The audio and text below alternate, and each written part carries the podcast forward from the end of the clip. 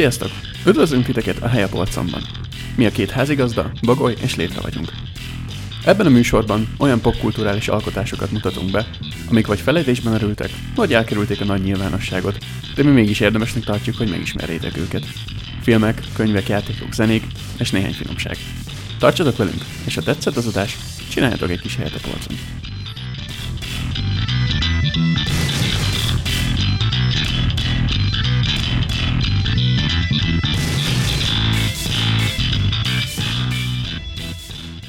Sziasztok! Ez a Helyapolcon Podcast. Itt van velem műsorvezető társam, Bagoly. Sziasztok! Én pedig létre vagyok. Sziasztok! Mi a mai műsor? Ez egy nagyon izgalmas kérdés. Mai műsorra azt gondoltam, hogy beszéljünk már két, szerintem mind a kettőnk által kedvent indie játékról. Igazából két olyan játékról, amiről azért így egymás között már sokat beszélgettünk, mert megérdemelnek ezek egy, egy hosszabb kibeszélőt, hogy tulajdonképpen mi, miért is szeretjük őket, vagy miért is ajánljuk őket. Ez a két játék, az egyik a Windward, ez szerintem nem feltétlen sokaknak lesz ismerős, 2014 környékén jelenhetett meg, kalózkodós, hajózós, kereskedős vitorlás játék, a másik pedig a Benisd, ami egy, hát egy, egy túlélős játék, a várost kell építeni, a városnak vannak lakói, mi egyfajta polgármester istenek vagyunk, akik mindenkinek munkát adhatunk, és segítenünk kell nekik a túlélésbe, és irányítani a mindennapjaikat. Melyikkel szeretnék kezdeni? Um, arra gondoltam, hogy szerintem kezdjük a Benistel. Um, nem negatív kifejezésként, de talán ez egy kicsit szárazabb, legalábbis nekem szárazabb volt, mint a Windward, meg egy kicsit komolyabb hangvételű játék, úgyhogy én abba ugranék be először. Mondjuk én, én pont fordítva gondolom, nem most ezt, ezt csináljuk ebből a sorrendben, csak hogy azt, hogy a, melyik a szárazabb, tehát nekem, vagy lehet, hogy kicsit egyszerűbb vagy monotonabb a, a Windward, tehát nekem például a Ben is mondjuk sok moddal játszom, de hogy, hogy az úgy izgalmasabb, részletesebbnek tűnik, de kezdjük azzal. Jó, Aha. E, ehhez még talán csak annyit, hogy talán a, a grindolás miatt. A, a Windward az nagyon-nagyon grindos játék, és talán nem annyira észrevehető a, a progress meg a haladás. De szerintem a Benist is elég grindos, csak ott valahogy úgy elveszik a grind a többi játékelemben. Tehát ott annyi mindenre kell egyszerre figyelni, meg annyi mindent kell egyszerre menedzselni, hogy így nem tűnik fel, hogy néha esetleg mennyire rendkívül monoton a játékmenet. Legalábbis nekem. Igen, mondjuk ez, ez, ez igaz lehet, hogy igazából ott is csak annyi a lényeg, hogy legyen elég kajájuk, meg legyen elég nyersanyag, hogy ne fagyjanak meg, de, de ja, az hát részletesebbnek tűnik, mert még Vinowardban van párfajta hajó, és minden település ugyanúgy néz ki kis túlzással, addig, addig ugye itt kreatív építkezés az egész. Tulajdonképpen már sokat beszéltünk egyébként így a játék, játékról, hogy mi is ez, de akkor még, még egyszer úgy megpróbálnám összefoglalni. Tehát ez, ez is olyan 2010-valahányas játék lehet egy pár évvel ezelőtti, most már lehet, hogy 6-7 éves is akár, de szerintem én, én ilyen 14-re emlékeznék erre is. De lényeg az, hogy egy város kell építeni, alapvetően van, van kétféle háztípus, amit lehet építeni, meg, meg egy-egy fajta növény, abból mondjuk egész sok, meg néhány állatfajta, meg, meg kell bányászni vasat, szenet, kell fát vágni, lehet er-, erdészetet csinálni, hogy a fa ne fogjon el a pályáról, bár a pálya egész nagy is tud lenni. Tehát egy ilyen összességében nagyon egyszerű, mármint az, nem egy túl összetett túlélős építkezős játék, igen, egy ilyen stratégiai túlélős játék, ami viszont nagy előnye, hogy van benne hivatalos mod support, és a, ez, ez a mod support ez nagyon sokat hozzátesz, ugyanis nagyon-nagyon részletes modok vannak, ahol ezeket, a, amiket így említettem, hogy bányászni kell, és akkor a szenet felhasználják, meg, meg a vasból lehet szerszámot csinálni, tehát ilyen termelési láncokat, alaptermelési láncokat, amik eredetileg ilyen egy-két lépés, azokat nagyon-nagyon meg tudja nyújtani, hogy a, a nagyon extra házakhoz hogyan kell a részből evőeszközt, az evőeszközből ilyen toolkitet csinálni, vagy nem is toolkitet, de ilyen, ilyen homestarter packet, vagy hasonlót, és, és abból, abból a házat végül. Tehát, hogy, hogy az a, röviden annyi a lényeg, hogy van, van hozzá rengeteg mód, amivel sokkal izgalmasabbá lehet tenni, és, és ezeket így majd részletesen említeni is fogom már igazából ez az egyik fő öpilja a játéknak számomra, és emiatt mondtam, hogy nekem ez izgalmasabbnak tűnik. Térjünk szerintem egy kicsit vissza az alapjátékhoz, hogy így uh, könnyebb legyen elképzelni, hogy, hogy hogy is néz ki. Alapvetően ez egy izometrikus, ugye? Jól tudom, ezt hívják izometrikus nézetnek. Egy izometrikus nézetű játék. Aki játszott RTX-eket? Uh, izometrikus nézetnek szerintem nem ezt hívják. De lényeg, hogy ilyen távolról félfölül nézetes. Madártávlatos játék, hívjuk így a továbbiakban. Izometrikus nézet tudtam az, amikor a nincs perspektíva, tehát a, nem megy összefele ugye távolra a kép. Ez ben is be szerintem nem így van, mert az, az föltűnne, hogy kicsit fura, de igen, tehát ez a madártávlatos játék, és mivel felülről nézed, ezért nem nagyon fogod látni, és mondhatjuk, hogy kicsit olyan izometrikusnak tűnik. Tehát végül, végül is röviden igazad van. Ez nagyon megnyugtató. Szóval aki játszott RTX-eket, Real-Time Strategy-eket, uh, gondolok itt például a Total War szériára, azoknak ismerős lehet a nézet. A, már az elején, a, amikor lendítjük a játékot, felkínál a, többféle beállítást.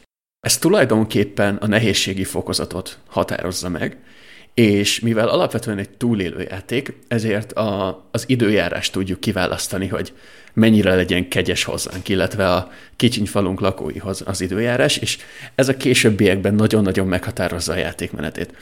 És én úgy gondolom, hogy a, a normál szint sem túl egyszerű, különösen, ha még nem játszottunk a játékkal.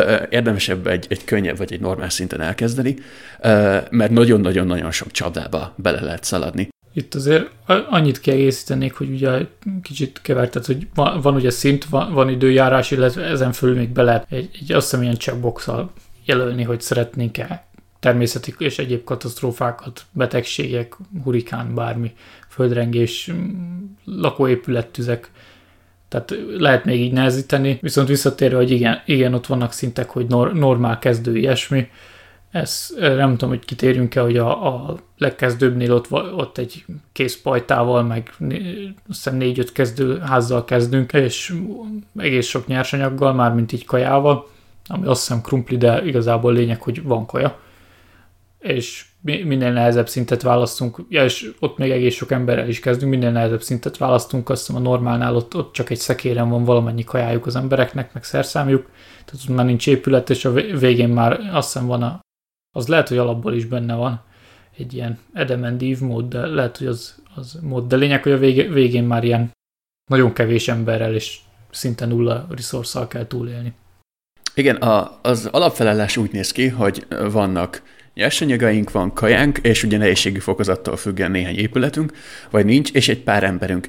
És ezek az emberek uh, alapvetően nem csinálnak semmit, amíg nem mondjuk meg nekik, hogy mit csináljunk. És gyakorlatilag így kezdődik a játék, hogy meg kell mondani a, ezeknek az NPC-knek, hogy mit csináljanak.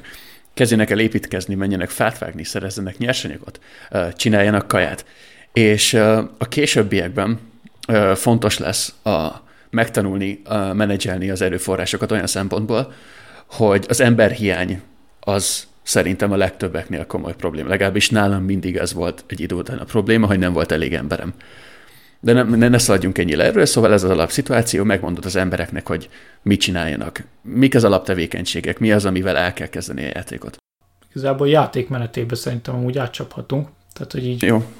Egyébként neked mi, mi a kedvenc kezdésed, mert gondolom neked van, hogy most normálba szeretsz vagy easybe. Én például a legegyszerűbben szeretek, amikor van kész pajta, és közé föl, fölhúzok, az, azt úgy rakja le a játék, hogy, hogy a házakat meg a pajtát egy ilyen hát négy, négyzetrács alapon lehet elhelyezni a dolgokat, és köztük van egy terület, hogy körbe rakja őket, és akkor közé föl szoktam húzni még egy, egy állatkarámot is, mert azt abban a módban ad alapállatot is egyfajtát, Egyébként azt nem mondtuk, hogy kezdésként még két fafajtát, két gabonafajtát ad, legalábbis az egyszerűbb biztosan, de szerintem gabonafajtát, vagy nem csak gabona, hanem bármiféle ilyen ültethető növényfajtát az leg, azt hiszem az összesbe ad alapból, mert valamivel el kell indulni, és később amúgy van lehetőség kereskedni, és onnan lehet újat szerezni, de lényeg az, hogy én azt preferálom, ahol a ahol már vannak épületek alapból, tehát én a könnyebb végét fogom meg a dolgoknak, mert annyira profi nem vagyok benne. Igen, én is uh, easy módon szoktam kezdeni, kivéve, hogyha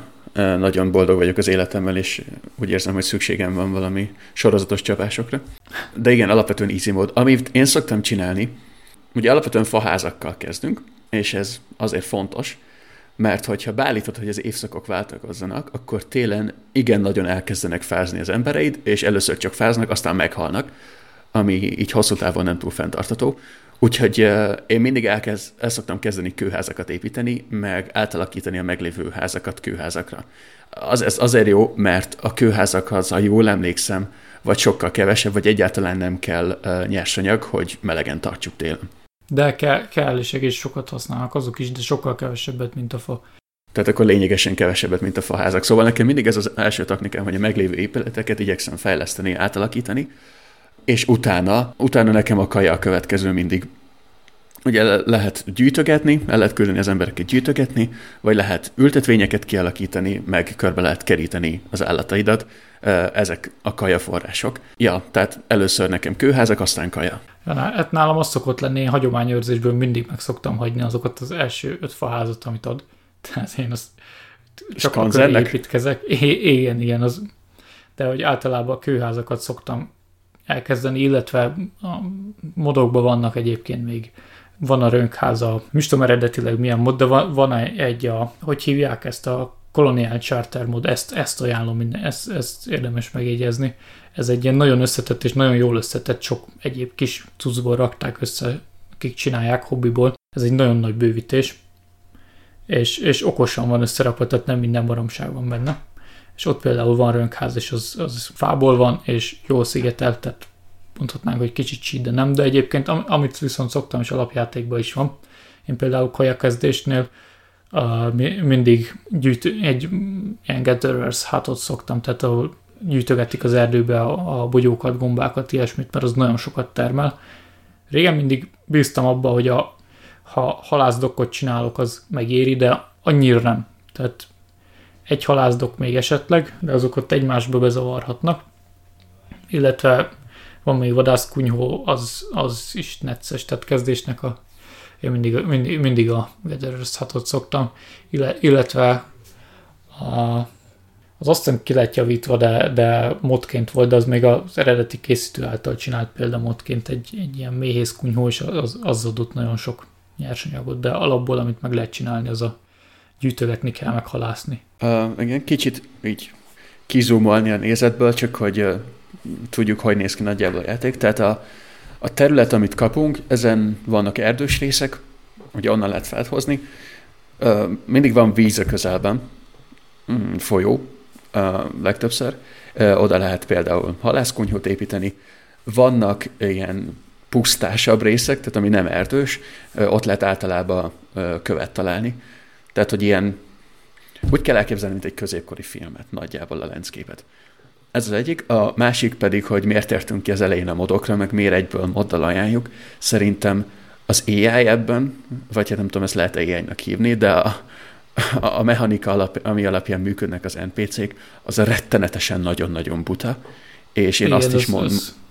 azt is mondanám rá, hogy sok helyen bagos. És ezt, ezt javítja például olyan szempontból szintén a Colonial Charter mod része, hogy a, amikor alapvetően csinálsz egy, egy szántóföldet, akkor az, az a mentalitásuk, hogy be, be, ha üres, akkor beültetik, amint megérett, akkor learatják, de az aratást úgy csinálják, hogy learatnak egy adott részt, oda rak a játék ilyen kis kosarakat, hogy abban van, amit be kell vinni a raktárba, az beviszi a raktárba, és utána aratja a következő adagot. És ez például egy nagyon-nagyon rossz szokásuk, ugyanis általában szokott lenni emberhiány, ez, ez nem ritka, tehát nagyon nagy trükközgetés megy, erre lehet online találni tippeket, hogy mekkora szántó hány emberrel üzemeltethető, úgyhogy a legtöbb termést meg lehessen csinálni. Azt hiszem 11x11-eset érdemes csinálni egy darab farmerre, viszont alapvetően, hogyha így arat, hogy, hogy mindig annyit arat le, amennyit bevisz a raktárba, akkor előbb-utóbb bejön a tél, főleg, hogyha nem, nem ilyen enyhe időjárást állítunk be, hanem nem, is tudom, mit szokott lenni, fair, azt hiszem, meg van a hárs, az, az meg még durvább. Ugye a mild a, a legenyhébb, de hogy ha bejön a fagy, akkor az elkezd eltűnni a szántóföldről a termény, ugye elfogyni, és ez nem szerencsés. És ott például nagyon jó a Colonial Charterben, ott, ott van erre lehetőség, hogy, hogy ki lehet kapcsolni azt, hogy a farmerek bevigyék-e learatott cuccot a raktárba, és akkor az történik, hogy azt ott hagyják és learatják az egészet, és vannak az, az úgynevezett laborerök, amik az általános munkások, akik minden ilyen pakolási feladatot elvégeznek, és igazából ha kijelöljük nekik azt a területet prioritásként, akkor ezt elvégzik, illetve a farmerek meg addig, mivel ő, ő nem maradt, vagy tehát nem vihet be ilyeneket, be van kapcsolva, ezért ő addig elvégzi az általános munkások feladatát máshol a pakolással, tehát ki lehet így trükközni, de alapvetően nagyon buták, és elhasználják az összes nyersanyagot másra, tehát fűtenek alapvetően a szénnel, ami, ami nem feltétlen arra lenne jó, meg tehát nem arra lettek kitalálva, hogy életben maradjanak. Igen, ez, ez nagyon jó megfogalmazás. Illetve, ami engem különösen zavart sokszor, tehát tegyük fel, hogy több feladat is zajlik egyszerre. Mondjuk aratni kell, de mondjuk építesz házat is, meg valaki gyűjtöget, meg szállítani is kéne. És ez úgy van megoldva, hogy egyik feladatot se csinálják végig, hanem így random félbehagyják, elmennek a másikat csinálni félig, aztán mennek a harmadikat csinálni félig, és így soha semmi nem lesz kész, és akkor elfagy a termény, meg nem lesz kész a ház, úgyhogy télen halára fagynak, és akkor elmennek az erdőbe gyűjtögetni, de nem jönnek vissza, mert akkor elkezdenek követ bányászni, de azt is abba hagyják, hogy, hogy kő sincsen, hogy kőházat tudjanak építeni, és ne fagyjanak halára a következő télen. Szóval a, ez az alapvető mechanika, ez tényleg rettenetesen buta, és a mód itt nem egy kiegészítés, hanem olyan tulajdonképpen, mint egy patch a játékhoz. Mint, mint annó volt a Sims 3-hoz, én azzal játszottam régen, abban volt ilyen, hogy alapvetően úgy működött a város, úgy volt megírva az AI, hogy úgy tűnjön, mintha lennének munkatársai az által irányított karakternek, színnek, meg ilyesmi, de amúgy meg csak léteztek, és semmi értelme nem volt a történéseknek, és ott is egy egész modot kellett letölteni ahhoz, hogy tényleg éljen a város, tehát ki, e, annál kicsit talán kevésbé látványos, de hogy sok ilyen okosítás van benne, de még így, így is trükközni kell, hogy akkor a nyáron érdemes le, vagy főleg ilyen aratási szezonokban leállítani az építkezéseket, és télen, amikor a farmereknek úgy sincs dolguk, akkor azok úgy is fogják hordani a nyersanyagot az építkezésre, meg ak- akkor neki állni nagyobb terület pusztításoknak, meg ilyesmi. Tehát Igen, és vannak benne technikák.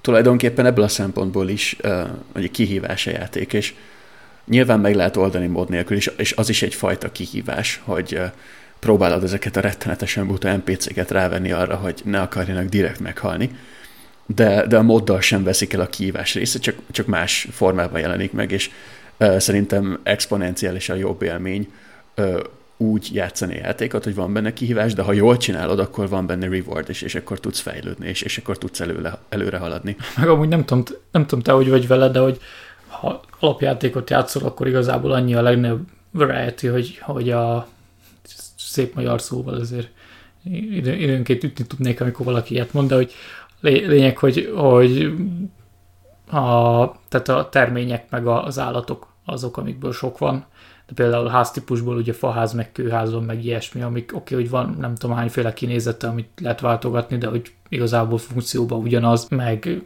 tehát hogy van egyfajta kovács műhely, tud gyártani kétféle szerszámot, nagyon ilyen fapados, de hogy mivel a mod support van, ezért olyan szempontból is jobban szeretem, hogy nem tudom neked mik a kedvenceid ilyenből, de hogy jobban szeretem azt, hogy akár még nehezebb is az, hogy tényleg egy kultúrált várost összehozzá rendes sorházakkal, meg, meg nagyobb templommal, meg hasonlók, hogy ott, ott egy hosszabb chain kell, supply chain, és, és az legalábbis ne, engem mindig szokott szivatni, hogy, vagy nehezíteni, hogy mindig arra törekszek, hogy na akkor bányászunk rezet is, meg csináljunk üveget is, meg téglát is, hogy mi mindent tudjunk csinálni, ugye ezek mind olyanok, amik alapjátékban nincsenek, mert ott van fa, kő, vas, meg szén. Azt hiszem ennyi. És akkor, amikor van egy ilyen lehetőség, hogy egy ilyen rohadt hosszú láncot csináljon az ember, akkor mindig, mindig bedől abba a csapdába, hogy beleesik abba a csapdába, hogy akkor kajatermelés helyett akkor ellátási lánc, és akkor hirtelen az emberek meg éhezni fognak, és ez egyébként ez, ez egy olyan dolog, amit, amit nem említettél még, hogy a, a kaja. Kaja az olyan kiegyensúlyozatlan legalábbis. Én úgy vagyok vele, hogy túltermelés van egy ideig, és utána egy fél évről a másikra elfogy az összes, és ilyen halnak. Igen, tehát, hogy ilyen nem uh, egyenletes uh, sem, semmilyen szinten a, a teljesítménye a játéknak abból a szempontból, hogy nem tudod kiszámolni, hogy az NPC mit tudnak csinálni, vagy mit fognak csinálni, és nem is tudsz számolni egy, egy fix uh, nyersanyag folyammal. Ja, a, amúgy a modokra visszatérve, hogy én mit szeretek, a, ez a Colonial Charter, amit említettél, ez jó volt, mert mondom, ez nekem olyan volt kb. mint egy patch, tehát hogy sokkal élvezhetőbbé tette Igen. a játékot. És vagy nem is tudom, a játék az hány száz meg, de hogy ez a mod, ez olyan másfél gigabájtot rak rá, tehát hogy ez teli van. Igen, tehát ebben rendesen van cucc. Uh, viszont én, tehát nem rajongok alapszinten nagyon a survival játékokért, én alapvetően a, a, a történetvezérelt játékokat szeretem, én, én abszolút RPG fan vagyok. És nekem az olyan modok tetszettek, ami valamilyen kicsi sztori elemszerűséget hozzáraktak. Most már a nevét meg nem mondom, de egyszer találtam egy modot, amiben volt például rendszeres barbár horda támadás. És akkor jött a barbár horda, és akkor Agyit látta, hogy megjelent egy csomó ember, megállt a falu közepén, aztán egyszer csak, uh, nem tudom, így eltűntek a házaid, vagy el, elfogyott a, a termésed, és, és nem volt kajád.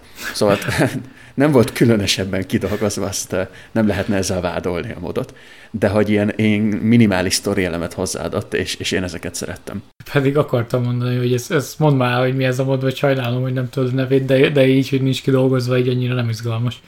De, de azt sajnálom, hogy nincs benne valamilyen akár egy, egy multi lehetőség, akár még egy kóba, vagy még inkább valami, ha nem is multi, de legalább AI ellen valami ilyen harci dolog, hogy meg kell védjed magad, mert, mert az hiányzik egyébként nagyon. Igen, de akkor ez meg, meg talán kicsit túlmutatna azon, amit eredetileg a játék céljának szántak. Uh, amit kérdezni akartam, hogy ez mennyire mondanád sandboxnak? Ez abszolút sandbox, tehát nulla célja van a játéknak, tehát addig játszod, ameddig meg nem halnak az embereid, mert igazából csak így lehet elbukni az egészet. Embereid meg sokféleképpen meg tudnak halni, de hogy célja nincs, tehát túl kell élni, és, és ez a sandbox tipikusan, hogy ugye azt hittem, amikor mondod, hogy valami mod, hogy valami, valami komolyabb story mod, hogy valami célja is legyen, de... Nem, ugye azért nehéz lenne szerintem story modot készíteni a játékhoz, mert nincsenek benne questek például. Tehát nem, nem az van, hogy van egy alapjáték, egy alapquest sorral, amit ha végigcsinálsz, lesz egy szép nagy városod, hanem tényleg, ahogy mondtad, mint egy sandboxban, azt csinálsz, amit akarsz, és így nincs egy előre megadott cél. És így szerintem rohadt nehéz uh, hozzáadni bármilyen story alapú modot, hogyha nincs benne egy, egy alap quest modul, mert lehet hozzá quest modult írni, csak akkor az már gyakorlatilag egy másik játék lesz. Igen. Tehát e- ezzel egyetértek, hogy itt is egyébként, amiről eddig beszéltünk modról, ott, ott ez mind olyan, amit a játék keretei között meg lehet valósítani. De hogyha tényleg, hogyha beleraknál, de még akár, hogyha egy ilyen harcot beleraknál, az is azért abszolút más játékot csinálna. Tehát akkor csak... Igen, tehát nem, nem lenne rossz, meg feldobnál, csak, csak már nem ez a játék lenne, és akkor inkább előveszel valami mást, amivel ez alapvetően benne van, és játszol azzal. Tehát ez, ez nem, a, nem a sztoriról szól. Mondjuk ezzel egyetértek. Amúgy még, még egyéb mód, amit így szerettél? Uh, én főleg ilyen visual modokra mentem rá, tehát engem meg lehetett venni azzal, hogyha az egész uh, grafikai interfészt mondjuk megcsinálta ilyen kínai stílusúra, és akkor nem középkori kőházat láttál, hanem egy ilyen mini kínai palotát. Szóval engem ezekkel le lehetett kenyerezni, én nem modoltam túl olyan szinten, mint te, úgyhogy erről inkább te tudsz beszélni. Én hozzátennék egy-két ilyen dolgot, hogy a, amik hasznosak, például uh, UI felületben vannak nagyon jók. A, most van előttem egy lista, hogy milyen modokat használtam, hogy pontosan a UI mod meg a town name mod az mit csinál, azt már meg nem mondom, de föl, vannak ilyen opciók, amik hasznosak és felokosítják a UI-t, tehát hogy, hogy könnyebb legyen használni. Ami nagyon hasznos, és, és csak lát, látványos, de a játékon nem, mód, nem módosít igazából. A, vannak a játékban ilyen happiness meg unhappiness, tehát ilyen sugarak, a, például a temető körül, hogyha lakóházak vannak, akkor az valamennyit az emberek boldogságából levesz, mert ja, azt nem említettük, de hogy így, mint általában az ilyen játékokban, tehát az embereknek van egészsége, van életkora, van boldogsága. Igazából. Igen, tehát ez is, ez is befolyásolja egyrészt a teljesítményüket, hogy milyen boldogok. Ugye nyilván veszítenek a boldogságban, mondjuk éhesek, ha fáznak, vagy ilyesmi, és nem állandó korú NPC-k vannak, hanem megszületnek a gyerekek, és azok egy ideig gyerekek, és azok nem csinálnak semmit, csak úgy vannak. És akkor azokból lesznek... a kaját. Igen, leginkább. Azokból lesznek a felnőttek, és ugye akkor úgy lehet őket munkára használni, és egyszer csak meghalnak. Igen. Vagy balesetbe, vagy végelgyengülésbe. Azt érdemes hozzátenni, hogy gyerekként, hogyha nincs iskola, akkor fiatalabbként lesz felnőtt, viszont kevésbé, hát nem fogod látni, hogy kevésbé lenne okos, de hogy kevésbé lesz termelékeny, hatékony, hogyha nincs iskola és, és nem educated, tehát ne, nem, nincs kitanítva Viszont, viszont ha van iskola, akkor később lesz felnőtt cseré, cserébe hasznosabb lesz. De a lényeg az, hogy a, a, például van templom, az, az boldogságot hoz az embereknek. Ezeket jelzik ki ez a két ilyen mód, amit mondtam, hogy happiness, meg unhappiness radius. Igazából amit szoktam még használni, van egy nagyon jó debug menü, azzal csalni is lehet elég szépen, tehát cheat menünek is hívhatnánk, de igazából nem feltétlen erre kéne használni, vagy nem, nem nyilván mindenki arra használja, amire akarja, de hogy én ezt nem arra szoktam használni, hanem ilyen statisztikákat lehet megnézni, hogy hogy fut éppen a játék, ehhez hasonlókat, meg, meg egy csomó ilyen plusz épületet szoktam használni, ami csak menőbb, hogy van ilyen, nem is tudom minek hívják azt, tehát egy ilyen missziós templom környezetet lehet felépíteni, de ugyanúgy lakós, lakóházaknak számítanak, meg templomnak, meg iskolának, csak úgy néz ki, mint egy ilyen, nem tudom, mexikói környezetben egy ilyen szerzeteseknek a kolostora, meg ehhez hasonlók. De igazából tényleg a fő, fő dolog, amit használok, az a Colonial Charter. Ha már így kitértünk a modokra, akkor kérdeznék kicsit ilyen általánosan, hogy szerintem miért modolnak az emberek, meg, meg miért használnak modokat? Népszerű ez? Népszerű volt régen, most népszerű. Te mindig is modoltál?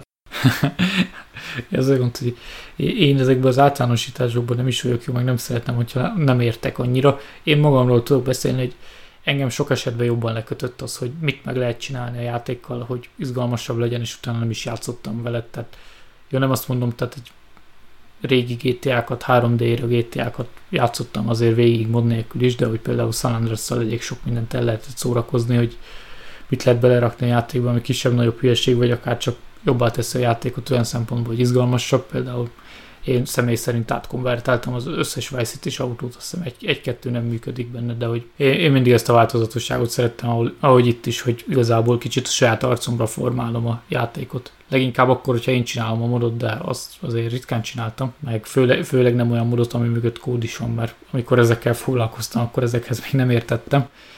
Mármint konkrét mo- ilyen modok írásához most sem, mert nem ástam bele magamat, de hogy most, most már megvan hozzá a szakmai tudásom.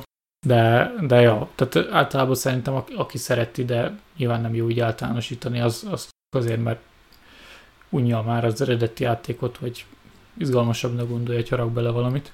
De gondol, nem, nem, nem, nem tudom te, hogy ezzel hogy vagy, mert azért te meséltél jókat még a mi volt az? Valamelyik Skyrimről. Az, az.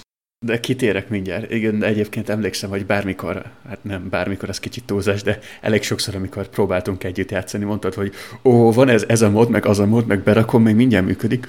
És akkor szerintem ilyen két órát voltunk a hívásba, anélkül, hogy bármit is valaha játszottunk volna. Mert... E, de ez, ez főleg Minecraft, de ugye az is olyan kicsit, tehát amúgy az lehetne hasonlítani Ben is, de is, hogy csak a Minecraft alapból is részletesebb azért egy fokkal, de hogy ott is az van, hogy van egy alapfelállás, mondjuk az ott rendesen részletes, főleg most ezek az új Microsoft által kiadott verziók, de azokról nem beszélnék, de hogy a klasszikus esetben egy ilyen egy hét valami, vagy ilyesmi, vagy még régebbiek, de hogy ott is az volt, hogy azért, ha az ember sokáig, sokat túlélőzik haverokkal, akkor kell abba egy kis izgalom, és igen, e-, ezzel kapcsolatban van, amit mondtál, hogy a, a, a van ez a mod, meg az a mod, és akkor az ember árak egy ilyen 100 plusz modot, és akkor jó lesz. Igen, és akkor nem játszunk, mert a 152 modból éppen a sörmod nem működik, és akkor ez teljesen kizárja azt, hogy mi valaha is élvezni tudjunk egy játékot, ha nincs benne e- Erről egy adást kell vagy csinálni a sörmodról. Akkor az, az egy nagy kedvencem volt együtt-kettőbe. Kicsit eltértünk a témától, de lényeg, hogy akkor akartam csinálni frissebb verzióba egy modpacket, de csak az az egy mod nincsen frissebb verzióba, úgyhogy egy hét tízhez. Ja. Na hát nálam a modolás, nálam ez nagyon játékfüggő abból a szempontból, hogy mindig próbálom így kitalálni, vagy, vagy eldönteni, hogy mit akart a készítő a játékkal, és ott a Skyrim a másik oldalon. És ezzel arra gondolok, hogy itt van ez a benist, és szerintem ez tulajdonképpen nem lehet klasszikus értelemben játékként tekinteni rá, abból a szempontból, hogy ezt a fejlesztő megcsinálta, és így a kezedbe adta, hogy csinálj vele, amit akarsz. Játsza, ahogy akarsz, érd el, amit akarsz, él túl, ahogy akarsz, és így nincs egy ilyen megadott irányvonal. És ehhez szerintem tök jól passzolnak a modok, hiszen ha úgyis teljesen azt csinálsz benne, amit akarsz, akkor miért ne adnál hozzá olyan modokat, amik neked bővítik a játékelményt, vagy éppen pecselik a Benisd esetében. Viszont Jó, ott van a... ha bocs, hogy így közbevágok, csak hogyha meg sztori játék van, akkor ott is ott van, hogyha végigjátszottad ötször a sztorit, akkor már keresel egy olyan módot, ami tovább írja a sztorit, vagy valamit, tehát hogy ezt akarom mondani. Ezt akarom mondani, hogy viszont vannak olyan játékok, amik nekem annyira ilyen, ilyen egész csomag, és annyira stimmel, és annyira kerek, hogy, hogy nem raknék hozzá semmit. Például, nem tudom, szerintem te a Dragon Age sorozattal nem játszottál. Nem, nem remélőlik. Nekem az, az nagy kedvencem, és nekem azok tipikusan azok a játékok, főleg az Inquisition, ami, ami nekem valahogy annyira kerek volt, hogy úgy éreztem, hogy ha bármivel hozzányúlnék, akkor elvennék abból az élményből, amit így a készítők adtak nekünk. Viszont ugye ott vannak a, az abszolút kedvenceim, az open world RPG-k, és mindennek a tetején a Skyrim, és az mindig úgy volt, hogy nem, nem fogok modolni. Végigjátszottam a storyline tök jó, tele van még küldetéssel, és akkor így jó, csak, csak megnézem, milyen modok vannak, nem, nem rakok bele egyet se. És akkor a, a következő 14 mod után akkor eldöntöttem, hogy tulajdonképpen most már mindegy. És amikor megtalálod az ilyen modokat, vagy a sárkányokat lecseréli a Thomas gőzmozdonyra, meg fel De ez, ez tényleg létező mond, mert ezt, abszolút, ezt mindig, mindig mondod, de... Abszolút, meg, meg hogy lecseréled a, mit tudom én, a, a Heavy Dragon Armort ilyen uh, szombatesti láz Travolta outfitre és hasonlók, szóval el lehet menni ilyen irányba is, és nyilván, hogyha már sokszor kijátszott az eredeti játékot, ez is tud szórakoztató lenni, csak ez mindig ilyen tömény szórakozás, amit hamar megunsz. Úgyhogy, ja, tehát, de a, modol, a modolás királya szerintem nálunk egyértelműen az a Battlefront 2 volt. Tehát amikor a, az eredeti Battlefront 2, tehát amikor a, van egy 5 giga körüli alapjáték, és akkor benne van ilyen 35 gigányi mod. Én azt, azt sosem modoltam, tehát az, az, azt én PSP-n játszottam régen még, amikor szerettem így, ez, már nem is az, hogy szerettem, most is szeretnék, csak hogy amikor így volt komoly idő ezzel suli mellett elbaromkodni, hogy modokat felkutatni, úgyhogy azt, azt nem modoltam. Nekem, nekem az volt, amiben így a, a, világ összes módját is beleraktam. Na mondjuk ott, ott csomó olyan volt, hogy plusz bolygókat, plusz pályákat, plusz sztori elemeket, plusz karaktereket adott hozzá. Tehát ott nem változtattál alapvetően a játékmeneten, csak bővítetted, és ebben ilyen istentelen mennyiségűt be lehetett rakni. Kit, kitérnék arra, hogy én például modokból csak azt szeretem, a, ami a játékba úgy beleillik, aki, hogyha teljesen megváltoztatja a játékmenetet, és én azt szeretném, csak hogy aminek értelmét látom. Tehát Szerintem Például Tomás a gőzmozdonynak, nem? Igen, de ugye egyrészt kanyarodjunk vissza Benisthez, hogy itt is vannak olyan dolgok, hogy a, a nem tudom, újra teremnek a, a, alapból a pályán az erdőben van ez, vagy itt található kő meg vasérc, így a, de az ugye egyszer összegyűjti az ember, akkor az, az eltűnik, és nem nő újra, mint a fa, meg az ilyen egyéb növények, mint ilyen gyógynövény, meg gombák, meg ehető bokros növények, ilyesmik. Viszont van olyan mód, hogy ezek újra nőnek, vagy ehhez hasonlók, és ezeket például nem szeretem, mert szerintem ez baromság. Ráadásul itt még csalás is, de például azt se szeretném, hogyha tényleg Thomas a közmozdony lenne a ház, vagy valami hasonló szar példával élni, de hogy inkább azokat szeretem tényleg, amiket mondtam, hogy így izgalmasabbá teszik, viszont még benne is tesz, térjünk vissza már igazából ez a téma, hogy kezdési taktikákról beszéltünk neked, mi, mi a fő ilyen, ha végigmondanád így nagyon alakba, hogy mi az, mi az a biztos taktikád, amivel a legtovább jutottál, vagy amivel azt hiszed, hogy sokáig jutsz, mert ugye ez, ez mindig meglepi. A biztos taktika? Hát ez jó kérdés, de ja, hát alapvetően mindenkinek van egy ilyen vonal, ami mentén általában halad, ha csak nem óriási baromság. Nekem mindig azt említettem az elején, hogy én igyekeztem az épületekre koncentrálni, fejleszteni azokat, hogy minél kevesebb nyersanyagot használjanak, illetve uh, próbáltam a nagyon sok ilyen halászkunyhót telepíteni, mert nekem valahogy mindig úgy tűnt, hogy a halból jön a legtöbb. És ez ilyen, ilyen biztos kajaforrás volt, és azok ugye nem foglaltak sok helyet. Mert a, egy farm például, vagy egy uh, ültetvény az elég sok helyet foglalt. Úgyhogy először kőházak, uh, halászkunyhók, és amikor volt már egy ilyen biztos ellátás, akkor kezdtem a nagy ültetvényeket csinálni, és utána az állatokat. És amikor már minden kőből volt, meg volt kaja, meg állatok, meg hasonló, akkor ilyen trading posztokat csináltam. De például én sosem mentem el olyan irányba, hogy nagyon sokat építsek abból, ami nem közvetlen a létfenntartáshoz tartozott. Tehát ilyen temetőt is akkor csináltam, amikor már nagyon muszáj volt. Iskolát is nagyon későn, pedig a, az oktatás nagyon fontos. De hogy ugye viccet félretéve, azt is nagyon, nagyon későn csináltam, szóval semmi olyasmit, aminek nem volt közvetlen köze a létfenntartáshoz. Én úgy pont fordítva szoktam, mert én, én rögtön úgy indítok, hogy a, mondjuk ami létfenntartás is kell, akkor nyilván egy-két ilyen hely, meg ilyesmi, de hogy ami fontos, meg szintén létfenntartás egy, egy woodcuttert, hogy legyen tűzifa, ami a sima rönköt földarabolja. Van, van még ugye, azt, azt nem említettük, hogy oké, okay, hogy van pajta, amiben raktár van, de nyersanyagot stockpile-ba tárolja eredetileg, ami igazából egy... Ezt úgy kell elképzelni, mint egy, egy tüzép. Igen, tehát letisztítanak egy területet, és akkor az a tüzéptelep, és oda pakolnak. De hogy ezeken kívül én például az iskolát, meg a temetőt is nagyon az elején, tehát amikor még szinte semmiük nincs, a legnagyobb temetőt, amit tudok, azt már kezdem építeni egy-két emberre, mert mire kész lesz, addigra úgy is fog kelleni. Illetve nem tudom te, hogy hogy veled, de hogy én mindig azt csinálom, hogy csak akkor fejlesztek házat, amikor biztosan van üres ház, ahol azok át tudnak költözni. Tehát, hogy mindig úgy legyen a ház, hogy legyen üres, mert különben egy idő után elkezd stagdálni és előregedni a populáció, mert akkor ne, nem születnek új emberek, hogyha nincs szabad ház, ahol a fiatalok kiköltözhetnének, mert van egy limitje a házaknak, hogy mennyi ember lakik bennük. Igen, azt hiszem van egy ilyen épület, eh, ahol be lehet költözni, ha éppen nincs házad. És, a boarding house. Igen, tehát ilyen koldusszálló körülbelül, és igen. azt, azt szoktam viszont mindig építeni, mert én sokszor gondba voltam az erőforrással, hogy nem volt elég emberem. Viszont ha építettél ilyen boarding house, akkor néha megjelentek nálad nomádok, akiket így be lehetett fogadni. Az, az nem akkor jön. Az, nem az amikor, hogyha me- megépíted a városházát, az ahhoz, az kell. Igen? Csak a boarding house az arra jó, hogy akkor azoknak lesz rögtön valami lakhelye, és nem, le- nem állnak ott ilyen narancsárga nincs házikonna a fejük fölött. Igaz, igaz, valóban. Szóval, hogy én azokra mentem rá még, hogy ha azok megjönnek, és jöjjenek minél többen, akkor azoknak is legyen szállásuk, amíg nem építek nagyon szép kőházakat. Ja, amúgy, amúgy nomádokkal, nem is tudom, hogy azok, azt hiszem azok nem tanultak, annyi az, ez probléma, meg igazából az nagy probléma, hogy jönnek a nomádok nagyon sokan, akkor lehet, hogy fölborítják ezt a kaja egyensúlyt, tehát lehet, hogy te pont túltermelésbe vagy, mert azt folyamatosan kell, tehát olyan nincs, hogy, hogy nem, nem építesz újabb, újabb gyümölcsligetet, újabb szántót, újabb állatterületet, újabb vadászterületet, tehát hogy ezeket állatterület karámod, de hogy ezeket csinálni kell folyamatosan, ahogy a, ahogy a házakat építed, mert különben fölborul az egyensúly olyan szempontból, hogy nem túltermelés lesz, hanem mármint sosincs egyensúly igazából, mert vagy túltermelés van, de hogy nem túltermelés lesz, hanem elfogy a kaja, és ha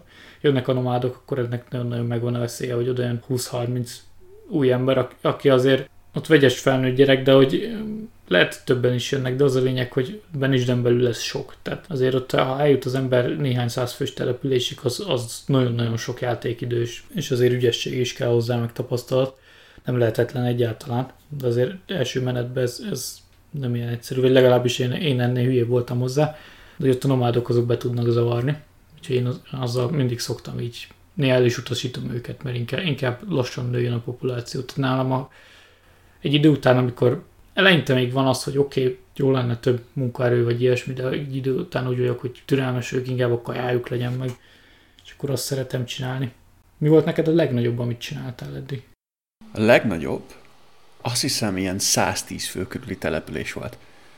Csak azzal az volt a baj, hogy fogalmam sincs, hogy működött, mert mindig odaépítkeztem abban, éppen abban a játékban, ahova egy helyet láttam, tehát így nem volt nagyon benne koncepció. Én szeretek koncepció alapján építkezni, hogy egy helyen van az élelemtermelés, egy másik hely az csak, csak lakóterület, aztán, hogyha építek ilyen iskola, városháza, templom, ilyesmi, azok is egy helyen, szóval én szeretek így építkezni, de ebben semmi koncepció nem volt, tehát így odaépítettem, ahova láttam, és valamiért az jutott a legmesszebb, úgyhogy lehet, hogy ez a jó taktika. De ezt, azt hiszem, hogy 110 fő körül. Ezt, ezt el tudom mondani neked, hogy a nem gond a koncept, mármint sőt hasznos a koncepció, csak a koncepcióval például arra figyelni kell, hogyha nagyon nagy várost akarsz csinálni, akkor nem jó az, hogy az össz, egész pályának egy helyen termelik az élelmiszerét, mert nagyon hosszúak lesznek az utak a, egyrészt a munkahely és a lakóhely között is, másrészt meg, hogy amíg eljutok a házba, meg a tűzifa, meg ilyesmi, tehát úgy kell gondolkodni, hogy több ilyen központokat építesz, ahol... Ilyen kisebb hubokat létrehozol, ahol Igen. minden egy helyen van. Amúgy Illetve meg... piacokat kell rakni, mert ugye az az, az ami összeszedi külön kijelölt ember, a, és elviszi távolabbra ugye a piachoz a kaját, meg ilyesmi.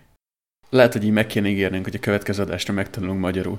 Ilyen, ilyen szép magyar szavakkal, hogy hub, meg various, meg hasonló, de majd igyekszünk.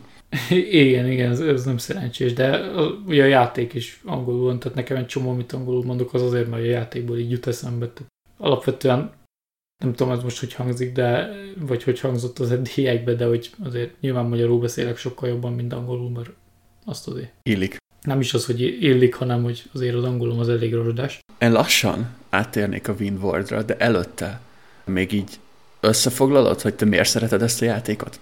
Én azért szeretem, mert én alapvetően az ilyen sandbox játék pártján vagyok, ahol ha van valami érdekes téma, akkor abban nincs megkötve, hogy meddig jutsz. Már, mint nagyon jó az, aminek van, van egy sztoria, de hogy annak egy idő után vége van, és akkor szomorú az ember, hogy akkor na vége van, most újra rögtön nem kezdem, keressetek mást, meg ilyesmi. Azt meg nem szeretem, amikor sztoria van, de, de 28 millió év grindolás, nem azt szeretem, amikor így tényleg kreatívkodhatok, hogy most egy várost felépítek, és túl kell élni az embereknek, és az mekkora ötlet Úgyhogy ja, én ezt szeretem benne, bár, bár jobban tetszene, ha lenne benne valami múlt egy kóp vagy PvP valami mód, de még így egyedül is, ahogy én, én egész jól el vagyok közben podcast hallgatás, zene hallgatás, bármi.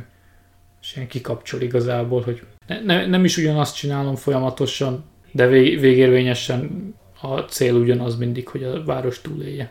De hogy van benne annyi, hogy hogy nem ugyanazok a lépések, hanem mindig, mindig valahogy máshogy építem föl, vagy máshogy bővítem ki. Ez, De úgy vagy vele. Ez így fair. Nekem azért tetszett leginkább ez a játék, mert eh, ez tipikusan olyan játék, amit bármennyi ideig lehet játszani, és erre a skála mindkét végére gondolok. Tehát az is lehet, hogy bekapcsolod 20 percre, és akkor nincs az, hogy úristen, most olyan questline vagyok, hogy mindenképp végig kell csinálnom, és akkor 20 percet akartam játszani, de másfél órája ott ülök, és lekéstem a buszon, meg nem tanultam meg hasonló, hanem be lehet kapcsolni 20 percre is, de ha úgy nagyon megjön a kedved hozzá, akkor úgy el lehet lenni bele ilyen egy-két órát. És mondjuk én sose tudok egy húzamba sokat játszani, tehát nekem az ilyen két óra nagyon-nagyon max. De hogy ez pont olyan volt, hogy így bármennyi időre be lehetett kapcsolni, egyrészt. Másrészt meg, amit említettünk sokszor közben, hogy azért nem teljesen agyhalott játék, tehát kihívás, gondolkozni kell, és pont ezért így, ha valami másról akarod elterelni a figyelmed, akkor így kicsit kirakad, és igényli a játék, hogy koncentrálj rá valamilyen szinten. Plusz nekem tetszik a setting, ezt, ezt tudod, én alapvetően ez a középkor reneszánsz hasonló, én ezekért a settingekért vagyok inkább oda, úgyhogy engem ez is megfogott benne. Pont azért szeretem a Colonial Charter modot, mert hogy az átemeli kicsit ebbe a, a, az 6700-as évek talán ez a koloniál időszakban, de hogy én, én egyébként jobban örülnék, ha ilyen 19. századba játszódna, mert én azt jobban szeretem, 19. század közepe második fele. Viszont hú, mit akartam még mondani? Nem is tudom így. Ja, hogy a, a mennyi, mennyi időre szippant be. Én a, pont a sandbox játékokkal vagyok így ilyen veszélyesen, hogyha jó a játék, vagy legalábbis úgy jó, hogy én, én nagyon szeretem, akkor abba úgy bele tudok veszni, tehát az, az akkor az van, hogy alapvetően egyik játékkal se szoktam úgy játszani, hogy akkor hónapokig, hetekig, vagy, vagy akár csak egy hétig, egy húzamban, mert megunom, de hogy akkor az van, hogy akkor egy hétvégén elmegy az, az hogy akkor kétszer fél napot biztosan elszarok, elszarok benne, és akkor el, vagyok, és akkor utána megint hónapokig nem nyúlok hozzá. Tehát így el tudok veszni benne. De tény, hogy előnyös az, hogy bármikor abban lehet hagyni igazából, amikor nincs idő.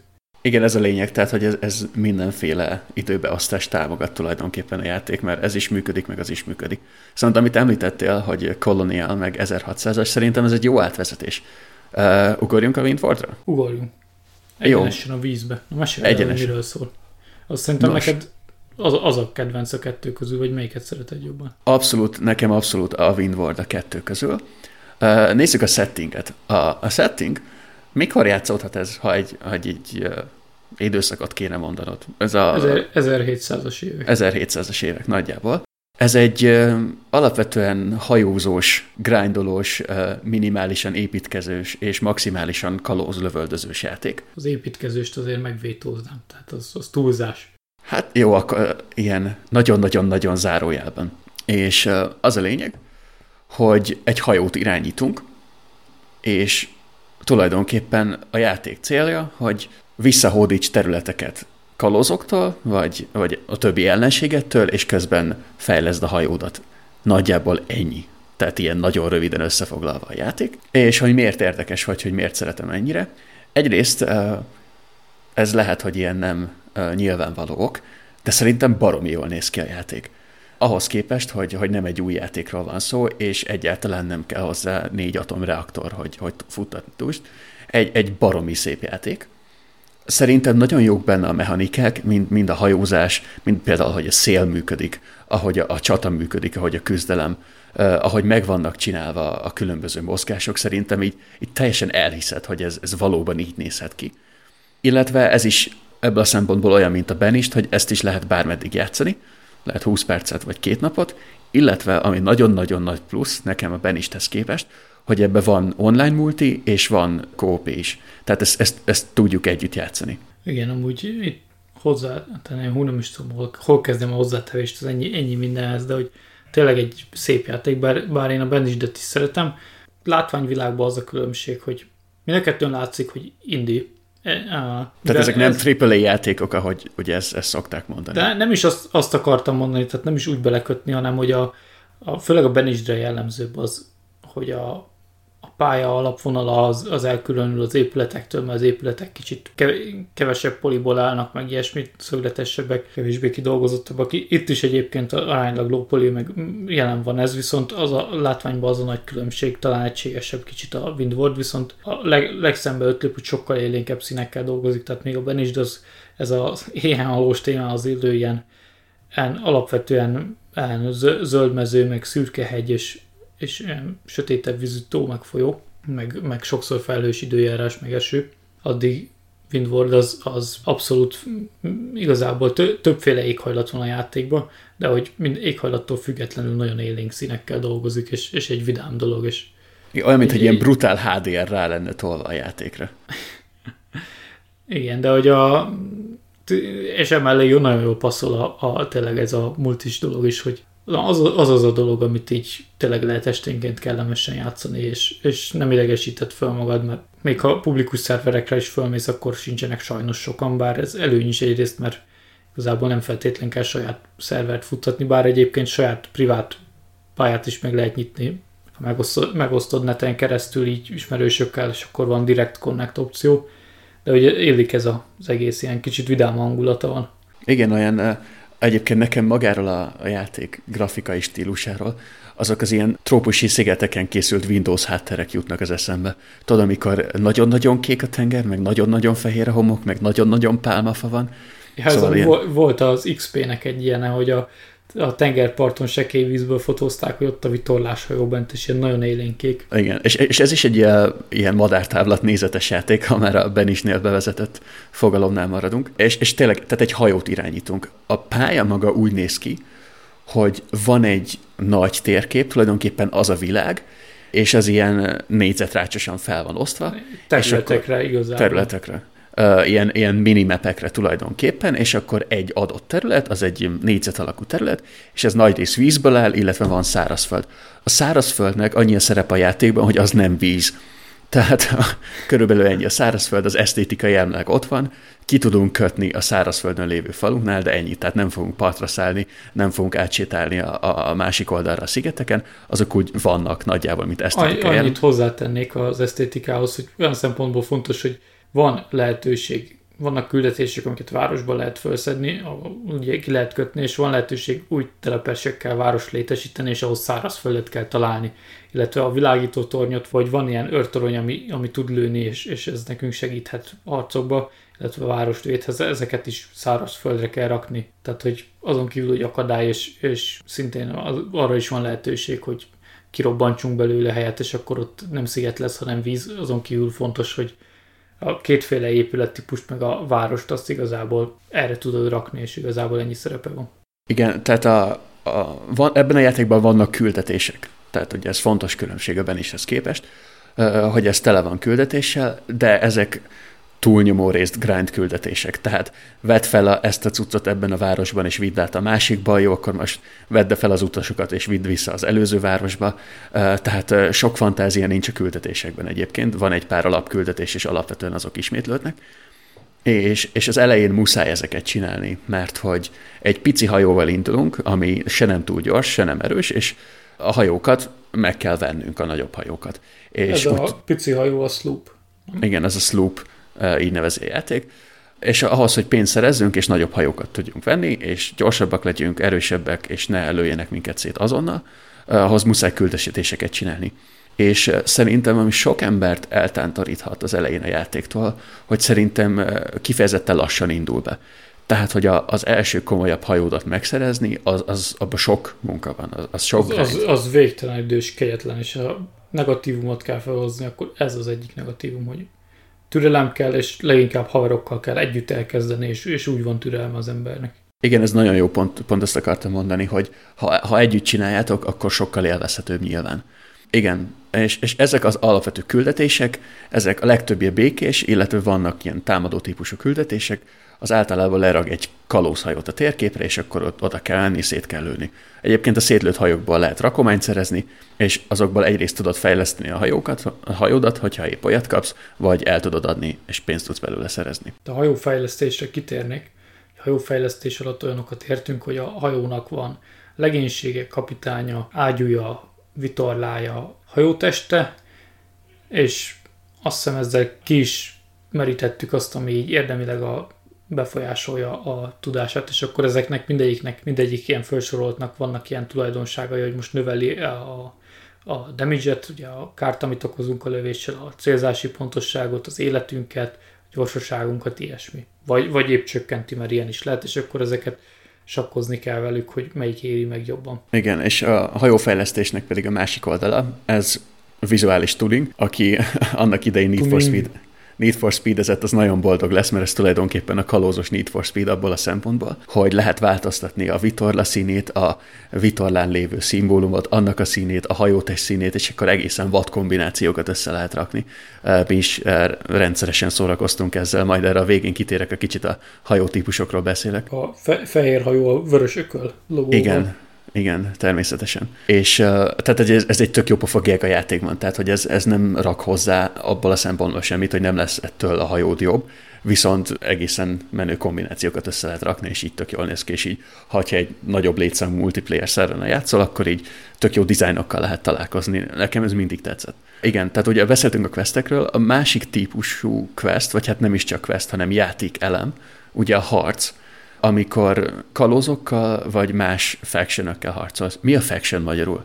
Igen, ez erre itt meg Frakció. Akartam, ki akartam térni, hogy a, a, vannak itt a akár már a megjelenésre, ez is az alap megjelenésed, alapból is van, van egy, egy színe a vitorlának, meg egy mintája, meg a hajótestnek, ez, ez függ attól, hogy vannak különböző, nem is tudom minek, tehát ilyen társaságok, hajó, hajózási társaságok, mert ezeket igazából magyarban szerintem annó úgy hívták, a, tehát van alapvetően négy, ezeket különböző színekkel jelölik, vannak a sárgák, ők annyit tudnak, hogy ők, a, ők pluszpontot kapnak a kereskedésre, tehát jobb árba kereskedhetnek.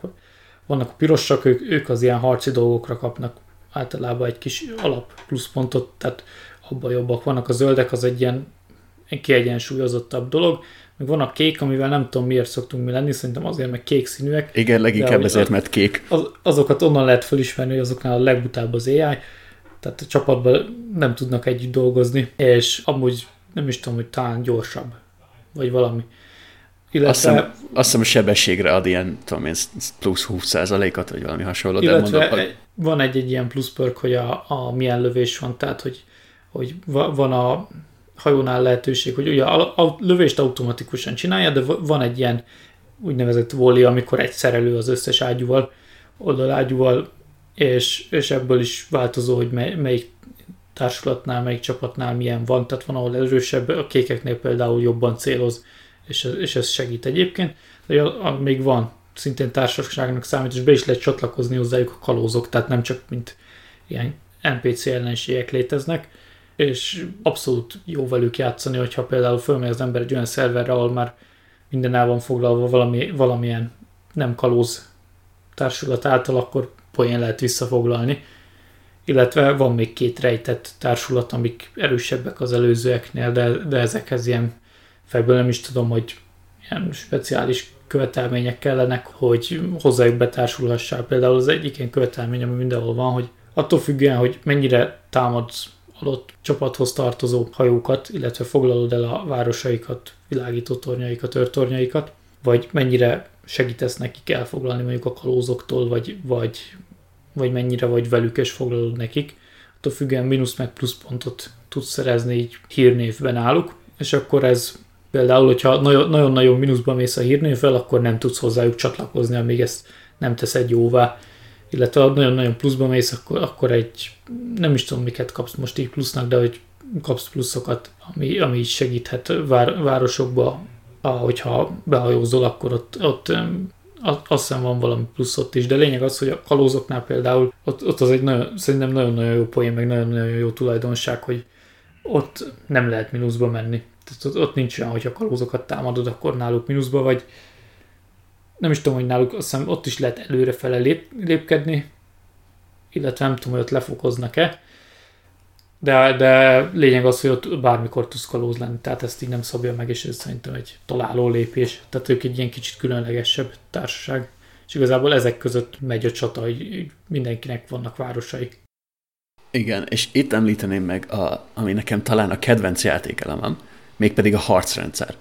Szerintem egészen zseniális harcrendszer van benne. Mondom is, hogy miért. Az egyik az, hogy ugye különböző méretű hajók vannak. És vannak ilyen pici, nagyon gyors, vagy éppen pici, nagyon lassú, meg ilyen hatalmas, nagy, drabális döghajók. És például teljesen valid taktika, hogyha egyszerűen belemész az ellenfél hajójába, mert ha van egy ilyen böhöm nagy hajó, az is okoz sérülést, vagy hát damage ugye szép magyar szóval, a másik hajón, hogyha csak így simán belemész.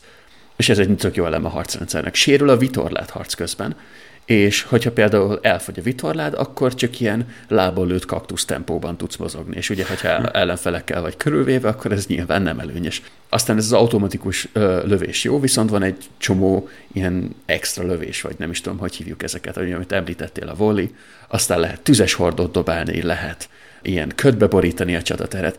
Szóval szerintem a harcrendszer az, az kifejezetten ügyes, a hajók manőverezése is nagyon jó, és amikor valahogy kijön úgy, hogy sok hajó összeakad, tehát ilyen 8-10 hajó küzd egyszerre, az ilyen egészen epikusan tud kinézni. Igen, tehát me- meglepően olyan, mint amit az ember így filmekből vagy festményekről lát, ilyen nagy hajós csatákról, az, az kijön belőle, és úgy is, hogy a hajók nagy részét általában AI irányítja, az a adott színhez tartozó városoktól függ, hogy hányan vannak gép által irányított hajók, és ezek is egész jól tudnak manőverezni, tehát nem kell ahhoz játékos, hogy ilyen életszerű csata legyen, hanem ők is változó egyébként, hogy hol mennyire taktikus, kékekkel szoktunk lenni, ott azok mindig egybe szeretnek mozogni, és, és az is, de tehát más csapatok is szokták ezt csinálni, hogy nem, nem egyedül megy és megtámad téged, hanem rájön három-négy hajó, és ilyen tehát rendes taktikával csinálják a dolgokat, hogy mit hogy foglalnak. Igen, szerintem összehasonlíthatatlanul jobb ebben az AI, ha már ennél a szónál maradunk, mint a Benisben. Tehát kifejezetten élvezetes a játék, még akár egyedül is nyilván nem annyira nagy élmény, mint, mint csapatban vagy társaságban, de egyedül is szerintem baromi jókat lehet játszani. Igen, ez, egy, ez egyébként azt hozzátenném, hogy a, bár, bár a, hogy egyrészt, egyrészt egyedül is jó, bár nehezebb sokkal, mert azért mégse végtelen az okossága ennek, a, hogy ki hogy operálott a géphajói közül, tehát általában úgy, úgy szokták ezt csinálni, ezt, ezt észrevettem már, hogy a, kinéznek maguknak egy területet, és akkor onnantól sorban mennek végig, és ha nem tesznek különbséget igazából, hogy város vagy őrtorony, vagy, vagy egy világító torony a pálya közepén, mármint úgy, úgy hogy ott út, útjukba esik, akkor azt elfoglalják és mennek sorba, pedig ugye ahhoz, hogy meg, megnyerjél egy területet, ahhoz elég az, hogy csak a városokat elfoglald. Az, hogy miért van világító torony, ugye ennek egy nagyon jó célja van, úgy van, hogy a térképet alapból föl kell fedezni, tehát alapból van egy kis minimap a sarokban, és adott pályán ott alapból nem, nem ismersz semmit, tehát ott nem látod a térképet, és ahogy behajózod, úgy látni fogod. Viszont az, hogy hol mozognak rajta a hajók, az csak a saját csapatodét tudod alapvetően, illetve azokat látod még az ellenfélből, aki vagy saját csapatot hajójának a látókörébe, vagy a világító tornyok esetleg a városok látókörébe van. És a városoknál nem is a város lát, de a város is talán látja, azt hiszem, igen, először látja. Csak hogyha már elkezdi foglalni, akkor utána egy idő után az, az eltűnik onnan, mert akkor már elfoglalja. Vagy tehát amikor félig elfoglalta. De igaz, hogy világító toronynak az a célja, hogy szerintem ez is ötletes, hogy a, így bevilágít egy pályaszakasz, és akkor ott lehet látni, hogy milyen hajók mennek el mellette, ami nem a saját csapathoz tartozik. Igen, ilyen és szempontból ott van még az őrtorony, ami ugyanúgy látja cserében még lövi is rendesen, és ezekből komolyabb szinteken azért ezeknek van ereje. Tehát ezek pusztítanak el hajót. Igen, tehát ezt pont akartam mondani, hogy a másik az őrtorony, amit lehet egyébként is bármilyen száraz területre építeni, szinte bármilyen száraz területre építeni, de alapvetően városok mellé szokták. És amikor egy város mellett van mondjuk kettő, esetleg három ilyen komolyabb őrtorony, azért az igen komoly kihívás. És akkor ugye itt már jön a taktika, együtt mentek. Egyedül mész, megpróbálod kilőni az őrtornyokat, előbb megpróbálod a hajókat eltávolítani. Ugye mi elég sokat játszottunk együtt, nekünk általában az volt a taktikánk, hogy megbeszéltük, hogy mit csinálunk, és nem azt csináltuk, hanem csak így mentünk, és így próbáltunk mindent is csinálni, nem? Igen, de mondjuk olyan szempontból jó volt ez, hogy meg jó az, mert szoktunk majd minden mai napig játszani, vagy valamikor kéne megint, utóbbi időben ez elmarad, de hogy ha tényleg van legalább egy játékos még melletted, akivel így tudsz taktikázni, hogy akkor tudod, hogy merre mozog a csapatod, ai egy idő után nagyon kiismerhető. Nagyjából sejtett, hogy honnan támad az ellenfél, bár ugye nem látod az esetek nagy részébe, csak amikor már megérkezik csőstül a baj. És általában csoportosan, de okosabb esetben két csoportba mennek, és az, az szintén nem jó. És akkor jó az, hogy meg tudjátok beszélni, hogy akkor nagyjából ki egyik fele, ki másik fele, ki az, aki lerobbantja az őrtornyot, mert őrtoronynál még van egy ilyen tulajdonsága, hogyha a város közelébe van, akkor a várost addig nem lehet elfoglalni, míg az őrtorony az áll és, és védi a várost, és ezt le kell robbantani, és utána vagy elfoglalja az ember, vagy nem, nem kötelező, de hogy amíg védi addig, és akkor ez, ez jó így csapatban, hogy nem arra van bízva az ember, hogy a, az amúgy egyébként nem hülye, csak ilyen közepesen gép által irányított hajók merre mennek, hanem, hanem lehet kicsit így taktikázni, még ha, még ha nem is tartjuk, hogy mit beszéltünk meg, és merre megyünk. A terv mindig hibátlan. A terv sem mindig hibátlan azért szerintem, de, de jó, ez egy jó mondás. A, mi, mi van még benne? Ami, amit akartam amit... mondani, a, ugye ami szintén hiányzott a Benisből, a szintlépés és a, és a szintek. Ez úgy működik, hogy minden egyes quester vagy elpusztított hajóért kapunk ilyen hát, tapasztalati pontokat, ja, XP, magyarul ismét. Szóval kapunk XP-t, és akkor ugye ezekkel tudunk szintet lépni. És minden egyes szintlépésnél kapunk egy ilyen tokent, mondjuk hívjuk annak, amit valamilyen fejlesztésre elkölthetünk. Itt fejlesztésként gondolok arra, hogy növelhetjük a hajónk sebességét, növelhetjük a sebzést, növelhetjük a szerencsét. Tehát, hogy ezek ilyen egyesével elkölthető tokenek, és akkor van egy ilyen nagy táblázat. Egyébként az RPG-kben olyan, mint az ilyen képességfák, leginkább arra hasonlít szerintem. És tulajdonképpen akkor ott, az. Igen, tehát tulajdonképpen az. És akkor azt a táblázatot tudjuk a szintlépéseinkkel betelíteni. És nincs egy végső szint, tehát nem is tudom, hanyas szint környékén, de ilyen eljutsz arra, hogy így betelt a táblázat, és akkor onnantól kezdve már nem nagyon tudod semmire költeni Szá- a képességpontját. Száz pár szint, és amúgy ha játszol vele, akkor nem, tehát egy, egyre hosszabb időszintet lépni, de mivel egyre több pontot kapsz az egyre nehezebb pályákon, egyre nagyobb szintű pályákon, azért igazából belátható időn belül Igen, elfogy. tehát elfogy belátható időn belül, és utána tulajdonképpen már csak a játék élvezetért játszol. És ami jópofa magasabb szinteken, hogy vannak úgynevezett instancek, ez, ez hogy írnád le? Ez olyan, mint egy ilyen instant PvP aréna? Hát igen, ez egy ilyen privát pálya, bár ez nem feltétlen szinthez kötődik. Ezekből van, van olyan, ahol kereskedni lehet, ez olyan, mint hogyha csinálj egy barátságos pályát, amit akár el is foglalhatsz a rendes pályából, csak így egy külön ennek nincsenek szomszédos mezői. De be tudsz hívni más ismerősöket is, és akkor kereskedtek. Vagy van olyan, ahol egymás ellen játszhattok, és akkor tényleg egy ilyen PvP aréna, és akkor két csapattal vagytok. Vagy, vagy van olyan, ahol a kalózok ellen kell elfoglalni illetve van egy szintén a kalózokból, ez az, ami szinthez köthető, és szerintem erre gondoltál, a, a nagyon hírhet nevű Heroic Instance, ami a nevéből adódóan igen, ott kicsit hősiességet igényel, az azt hiszem 40-es szintet igényel.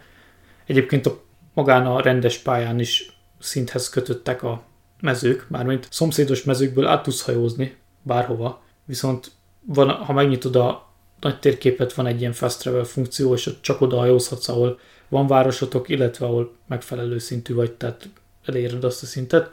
És ilyen szempontból annyiban különbözik az instance, hogy a Heroic Instance-nél van egy ilyen limit, hogy mi az, aminél létre tudod-e hozni. Persze más beinvitálható sajátjába. Viszont szerintem itt kitérhetünk arra, hogy mi, mi célja van annak, hogy oké, okay, hogy, okay, hogy tudsz csinálni külön egy ilyen gyors kis pályát, hogyha már a, a rendes nagy térképen elfogyott a dolog, vagy nem ott akartok játszani. Viszont ennek van egy külön tulajdonsága, és nem véletlen kér, kér egy minimum szintet, ez, ez kifejezetten, tehát alapból a nagyobb szintű pályák is arra vannak elvileg kitalálva, ki is írja a játékot, hogy beginner level, meg egyéb level, meg, meg hard, amikor egy pályát megnyitsz, illetve van a group oriented content, ez a 30 valányostól fölfele bármi, illetve ugyanez vonatkozik, de ez fokozottan a Heroic Instance-re, amit ha elindítasz, akkor az egy nagyon-nagyon nehezített külön kis pálya, ami ennél a valóságban, amit a rendes pályán nem fogsz soha találkozni, ahol az ellenfelek szinte legyőzhetetlenek. Fú, ott aztán mindent lehet találni. Vannak különlegesebb hajók is a játékban. Ilyen uh, egészen steampunk stílusú, ilyen hőlékballonhajók, meg rotoros repülőhajók, meg kínai sárkányhajók. Hajókban majd rendesen menjünk bele szerintem egyébként. Jó, jó. Csak hogy itt ezt a pályán ki akartam térni, hogy itt aztán úgy néz ki, ha lézert lőnének, meg többet töltesz a víz alatt, mint fölötte. Szóval ez, ez jó. Azt mondanám, hogy tehát ezek a Heroic instance a játéknak a Dark, Dark Souls-ai.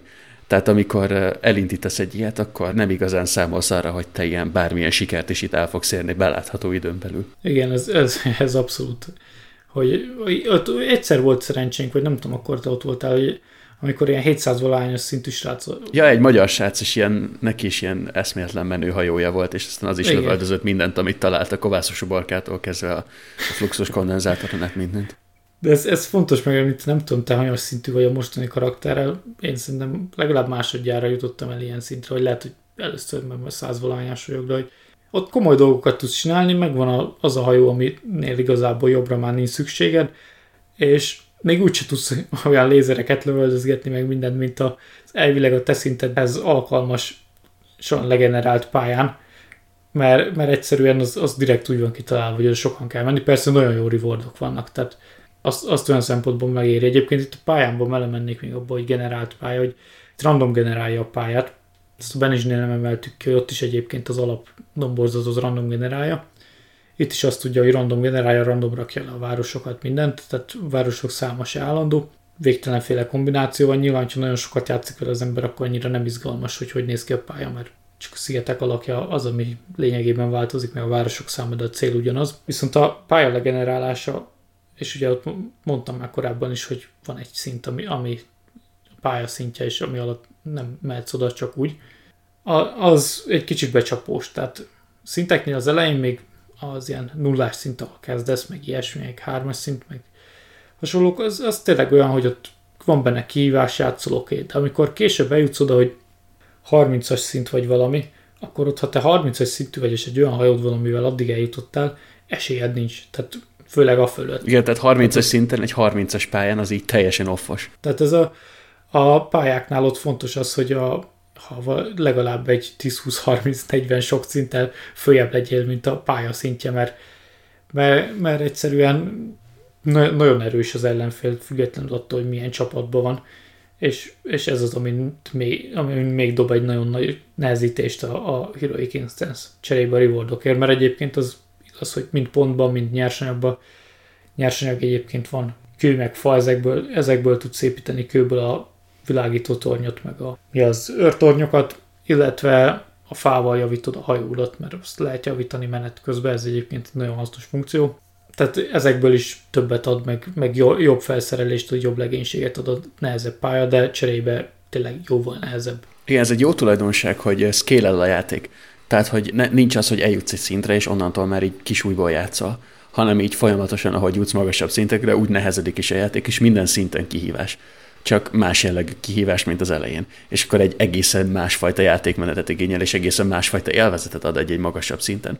De hogy nincs ez, én sok játéknál előfordul, hogy eljutsz mondjuk a maxos szintre, és akkor onnantól kezdve kattintásonként legyőzöl valakit, vagy így végigrohansz minden küldetésen, mert túl egyszerű. Ezt, ezt hozzátenném, hogy scale-elés, meg ilyesmi, igen, hogy van, ez is állítható, állítható egyébként az, hogy a, van egy ilyen, nem is tudom hánytól 200-ig terjedő skála, alapból százon van, ami ez a nehézség, de hogyha följebb veszed, akkor hamarabb meghalsz, de sokkal több. Tehát az, az egy ilyen szorzó, hogy hány százalékos legyen a, a loot, amit ad a dolgok után, pénz, pont ilyesmi. Illetve van egy olyan opció, az, az be lehet pálni a pályák elején. Két opcióra is kitérnék. Az egyik, amire nagyon figyelni kell, főleg publikus szervereken van egy ilyen, hogy allow player ships. Ez, ha nincs bepipálva, akkor egy új hajóval kezdesz a pályán, és igazából azzal a mentéseddel buktad a régi hajódat, mert egy, ráadásul... Amit nem érdemes, tegyünk hozzá, tehát ebben a játékban nem érdemes bukni a hajódat. Igen, tehát nem érdemes újra kezdeni, akkor olyan szerverre úgy kell menni, hogy egy másik karakterre jelentkezel be, ezt engedi a játék, hogy egy másik karakterbe töltsél illetve ami viszont jó, hogyha nincs bepipálva, van egy ilyen opció, hogy ha nagy szintűként visszamész kisebb pályákra, akkor scale lefelé, ugye, hogy milyen kárt okozol, meg mennyi életed van, hogy, hogy ne legyél nagyon legyőzhetetlen. Én azt úgy szeretem, hogyha ezt nem csinálja, és néha megnyugtató az, amikor főleg ha sokat nem játszik fel az ember, akkor kezdésként 5 perc alatt legyalul két ilyen tizenakárhányas szintű pályát a százas szintűvel, és akkor az alapján ott elpoénkodik. Bemelegít. Jól el van, és akkor ut- bemelegít, és akkor utána megy, megy arra a szintre, ahol elpicsázza őt a gép. Térjünk ki a hajókra akkor, ha mondtad korábban? Hajókra mindenképp, igen. Jó. Mivel kezdünk a sloop Uh, egy sloop nevű hajóval kezdünk, ez egy kis kétárbocos, ha jól emlékszem. Szerintem egy árbocos. Egy árbocos? Az is lehet. És Persze, hogy... itt hozzá kell tenni, hogy ezek létező hajók, szerintem a legtöbbnek magyar neve is lenne, de sajnos... Azt tudom, hogy ez... Nem vagyok otthon a vitorlás zsargomban. A sloopot azt uh, Werner regényben is sloopnak hívják, szerintem az hiteles forrásnak tekintetjük, úgyhogy sloop. Legyen sloop. E- ebből fontos még, hogy ugye van ennek valahány ágyúja, tehát annyit tud lőni, de vannak ilyen alap, hogy mennyi élete van, milyen gyors ilyesmi, uh, illetve van, hogy mennyi rakományt tud szállítani, ez azt hiszem kettőt, de nem is ez a lényeg, hanem ez fontos, mert ugye a küldetéseknél is, akár hogyha embereket kell vinni, akár hogyha árut az rakomány, illetve lehet kereskedni a városok között, minden városban meg van egy adott értéke az ott felelhető nyersanyagoknak, meg hogy mire van szükségük, és ahhoz is rakomány kell. Tehát ez egy ilyen kis hajó, kevés rakománya, kevés élettel, viszont aránylag gyors. Igen, ez arra jó, hogy, hogy minél hamarabb lecseréld. És a, a következő hajó az a Sloop of War, ami ennek a hajónak egy továbbfejlesztett változata. Ez hogy alapvetően mindenben jobb stattal bír. Tehát ez egy ilyen, azt mondanám, hogy ez lenne a jó kezdőhajó amivel már úgy, már úgy el lehet bohóckodni, és ezzel lehet elkezdeni igazán pontot, meg pénzt gyűjteni. Eleinte én is úgy voltam, szerintem egyszer-kétszer, amikor régen elkezdtem, akkor én is ezt vettem, és utána a harmadik az a Schoonert hagytam ki, és sokáig szenvedtem, és vettem meg a, kijöttem a, mi volt az, Brigantint, és a Royal Brigantinra mentünk, azt hiszem. Viszont azóta volt fejlesztés, meg van Brig of War, meg hasonlók, de és még kicsit nem akarok ennyire előre szaladni, vagy meg belekavarodni, de hogy a, én mostan azt szoktam csinálni, hogy a Sloop of War-t hagyom ki, és a Schoonerre mennék, ami a harmadik hajó. Igen, az, ré, az is egy jó hajó. Ré, régen azt annyira nem szerettem, vagy nem értettem, az olyan köztes hajó. Viszont ha eleget szenved az ember a sima sloop akkor utána az a schooner az egyel több tárhely, vagy tehát egyel több rakományhely, illetve jóval több élet, meg, meg gyorsabb is azt hiszem, tehát az, az egy nagyon nagy lépés.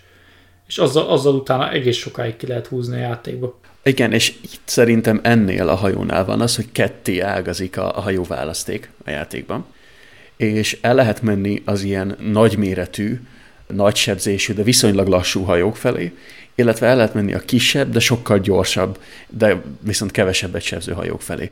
És nekem... Ezt, ezt késő, későbbre raknám egyébként, hogy hol ágazik ketté, legalábbis itt még ugye a következő három, ezek a Brigantinnek a különböző változatai, itt ami kettő ágazik, hogy milyen orientációjú a játékos, mert azt nem emeltük ki szerintem az elején, hogy le, lehet a, a szintlépésnél kapott pontokkal is három irányba szakosodni, hogy, hogy... Support, defense, meg attack, ez most support, magyarul. Defense, nem, egyébként, de úgy van, igen, igen.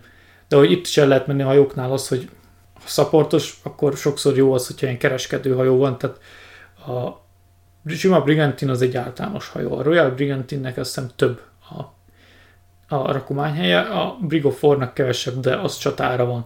Viszont ezek még aránylag egyforma méretűek, és ezekkel nem is tudom régen, hogy te vettél-e Brigantinból valamelyiket, sima Brigantint én soha, Royal Brigantinem szerintem volt már. Nekem is mindig az volt a Frigate előtt. És nem is tudom, hogy frigate volt-e. Utána én szerintem a corvette szoktam közvetlen menni, ami egy nagyon nagy lépés. Az, ott már tényleg el van ágazódva, hogy mert itt, itt van, van ugye fregat, meg nem is tudom, hogy hívják még, ami, ami van itt ilyen egy-két ilyen, az kicsit Galleon kicsit van, keveri ilyesmi.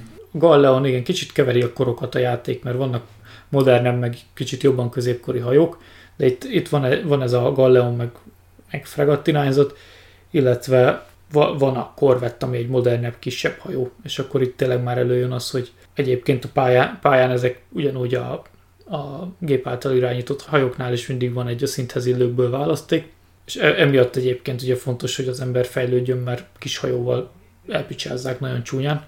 nagyjal is általában. De hogy, a, de hogy itt, itt van az, hogy szét, szétágazik, ahogy mondtad, hogy, hogy kis vagy nagy hajó. Igen, itt a Corvette-nek a, a párjának mondanám a Ship of the Line-t mondjuk, ami egy, egy, egy brutál nagy hajó és elég erős sebzése van, viszont, viszont lassú nagyon. És itt visszacsatolnék arra, amit még a legelején mondtunk, a játék meg a küzdelmi mechanikákba, hogyha itt van ez a kis korvetted, és ezzel ott cigázol, és, és akkor nagyon örülsz magadnak, és akkor beléd jön egy ilyen ship of the line, akkor az életet felét leviszi. A ship of the line meg sok minden nem történik. És itt ismét megerősíteni, hogy mennyire okos ez a játékmechanika, hogy a hajók méretétől függően a hajók fizikai kontaktja is igen erős taktikai tényező lehet a csatában. Igen, illetve kis hajóknál ugye fontos tényleg, ahogy mondtad, a manőverezés, viszont hogyha ügyetlen vagy és szétlövik a vitorládat, ami elég hamar bekövetkezik, akkor ott bajban vagy, hogy a kis hajó is belassul, és nem tudsz vele mit csinálni, de nagy hajónál például annyi a probléma, hogyha elkezdik tűzzel dobálni, akkor hiába van sok életed, az nagyon hamar leviszi. De úgy egész sokáig kitart, viszont ott nincs az, hogy később belassulsz, mert ott alapból lassú vagy, és, és sok élettel mész neki a dolgoknak. Illetve annak nagyon sok tárhelye van, és van speciális küldetés, amivel hajót lehet szerezni, és ahhoz sok ilyen cargo slot kell, tehát ott nyersanyagot kell szállítani, ilyen speciális hajó, amire érdemes kitérni. Az első ilyen repülőhajó, ez amit én kevésbé szeretek a játékban, mert ez komolytalan. Ez egy ilyen hőlégballonszerű valami, kicsit ilyen Zeppelin formájú. Aki, aki látott már Steampunk játékot, az el tudja képzelni. Igen.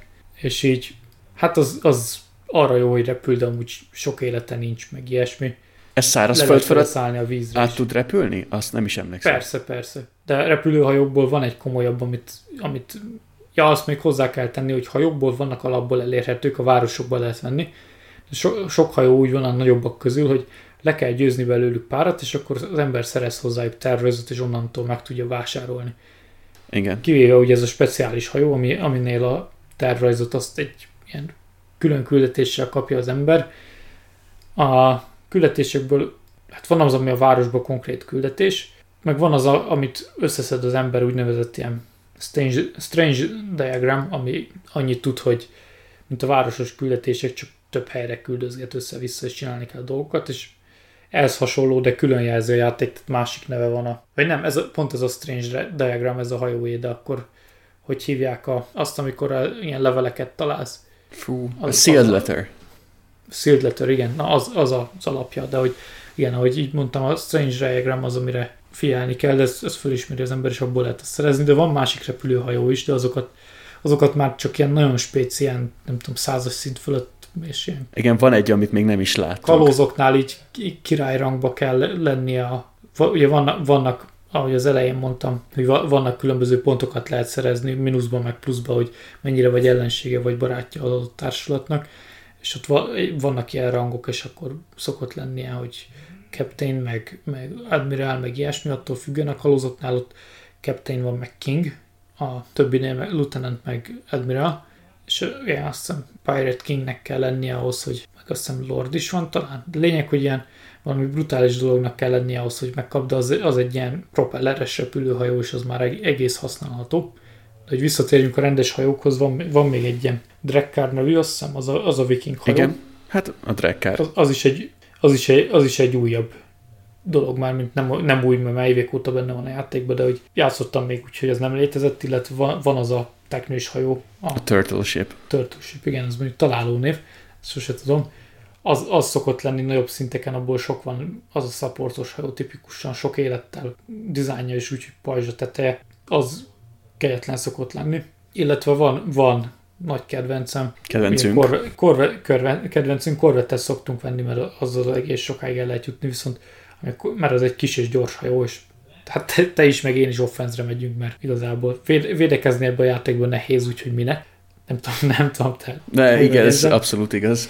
De, de hogy a, a legjobb a Clipper bár eredetileg James O'Neill is egy, egy schoonerrel kezdte, azt hiszem ő is Clippert vett, és az, az a sztori már ez 1860-as években játszódik, illetve utána, tehát ez, ez egy időtálló és jó hajó, de viccet félretéve ez a játékban is a, talán a, a legjobb hajó, legkiegyensúlyozottabb, gyors, olyan ne, nem kicsi, sőt kifejezetten nagy egyébként, keskeny, tehát olyan sok élete azért még sincs, nagyon jó vele támadni, annyi, hogy nem repül. Igen, és a manőverezést említetted korábban. Itt hozzátenném, Igen. hogy ugye van szélirány a játékban, meg szél, és nagyon-nagyon sokat számít, és, és ez is egy okofa mechanika, hogy széllel szemben hajózni viszonylag nehéz. És ez csatában is baromira számít, hogy éppen ha menekülni próbálsz, vagy ráfordulni, vagy üldözni valakit, hogy nagyon kell figyelni a szélirányra. Vagy csak, hogyha oda akarsz érni időbe valamit megvédeni, vagy elfoglalni, akkor is szélirány. De egyébként ez is konfigurálható és kikapcsolható.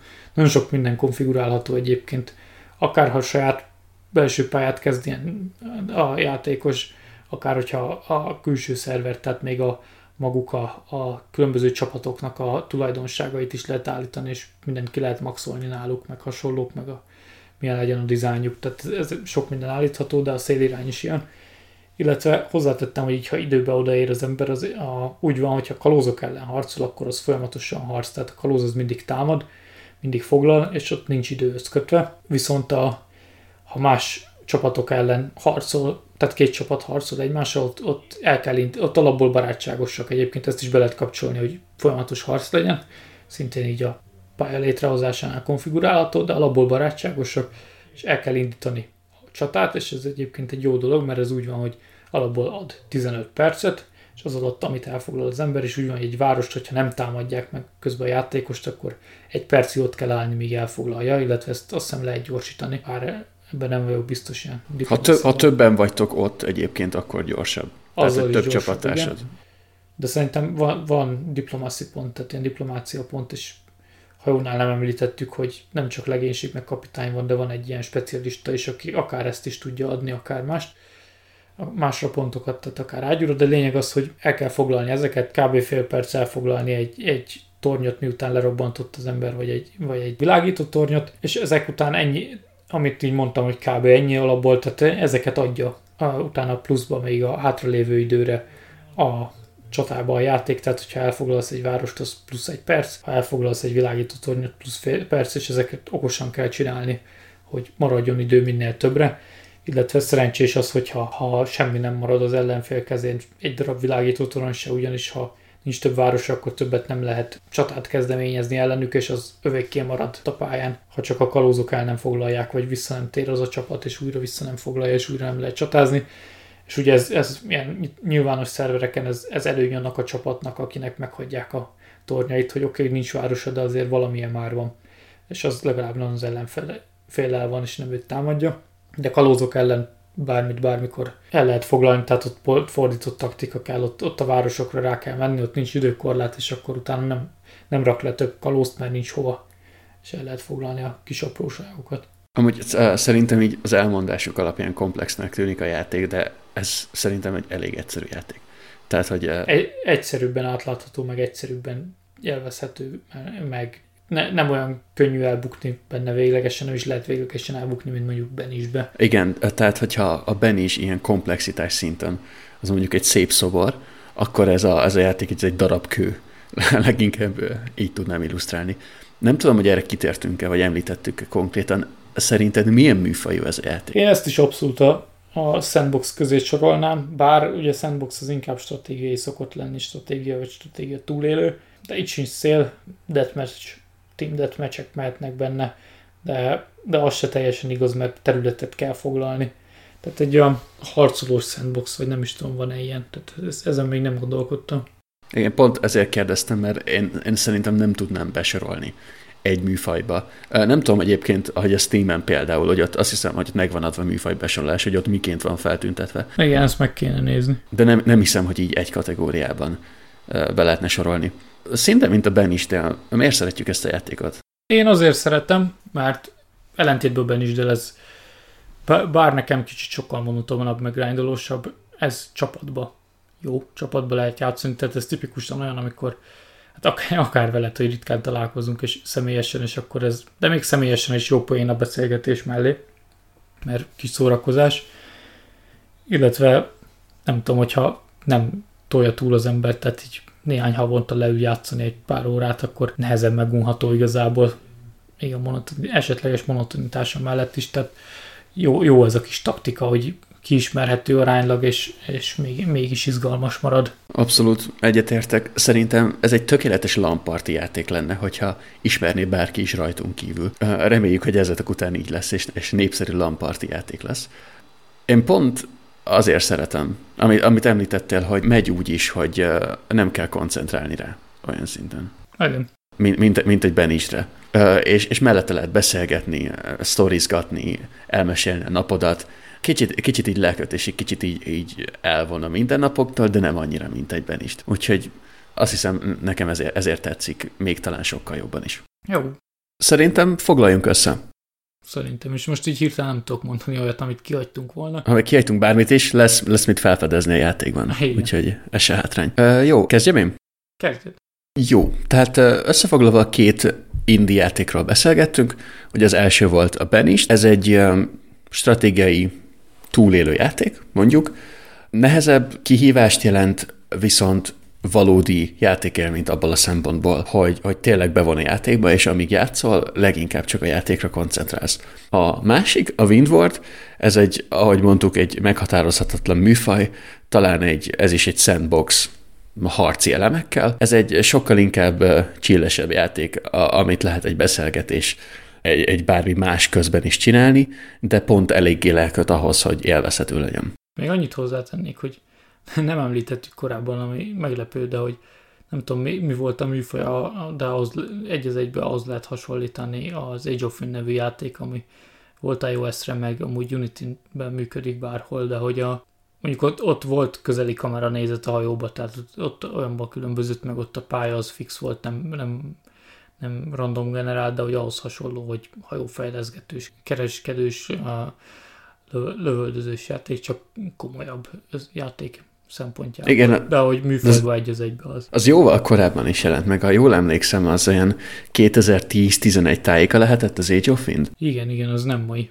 És, az hogy és akkor, akkor iPodon, iPod Touch-on játszottuk, és az, az úgy nézett ki, mintha leginkább a, a NASA fejlesztés alatt álló titkos projektje lenne, hogy így döntötted a telefont, és úgy lehetett, illetve ezt az iPodot, és úgy lehetett irányítani a hajót, tehát ez a álmaink ne továbbja volt, nem? Én, én nekem nem, nem volt sose iOS, ezt tudszom, úgyhogy, úgyhogy én azt Windows-on játszottam, Unity-be, böngészőbe, úgyhogy nekem ennyire nem volt az űrtechnika, de de igen, az akkor menő volt, tehát androidos játékokból játszottam sok olyat, amiben ez volt a menő, hogy kormányozod az autót, és dől a telefon. Igen, és ez, hol tartunk már ahhoz képest. Igen. Ja, szóval, hogy én, én úgy gondolom, hogy, hogy érdemes mindkettőt kipróbálni. Steam-en meg lehet találni mindkettőt, szerintem nem is horribilis összegekért, sőt, csomószor szerepelnek ilyen leárazásokban. Én azt hiszem például pont a Windwardot ilyen 5 euróért vettem meg valamikor. Úgyhogy ennyit én azt mondom, hogy mindenkét megérte, még akár kétszer ennyit is. Bármit mondanál még?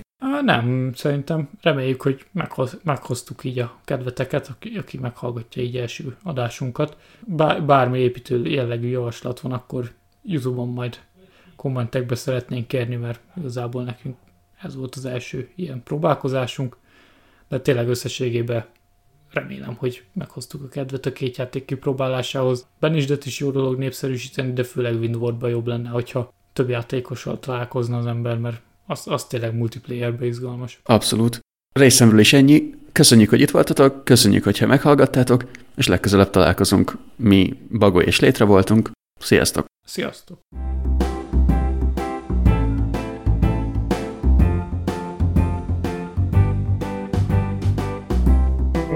A podcastünket megtaláljátok a Hely a Polcon YouTube csatornán, Soundcloudon és a Spotify-on is. Ha pedig nem akartok semmi újdonságról lemaradni, kövessetek minket Twitteren, a következő adásig pedig csináljatok még egy helyet a polcon. Sziasztok!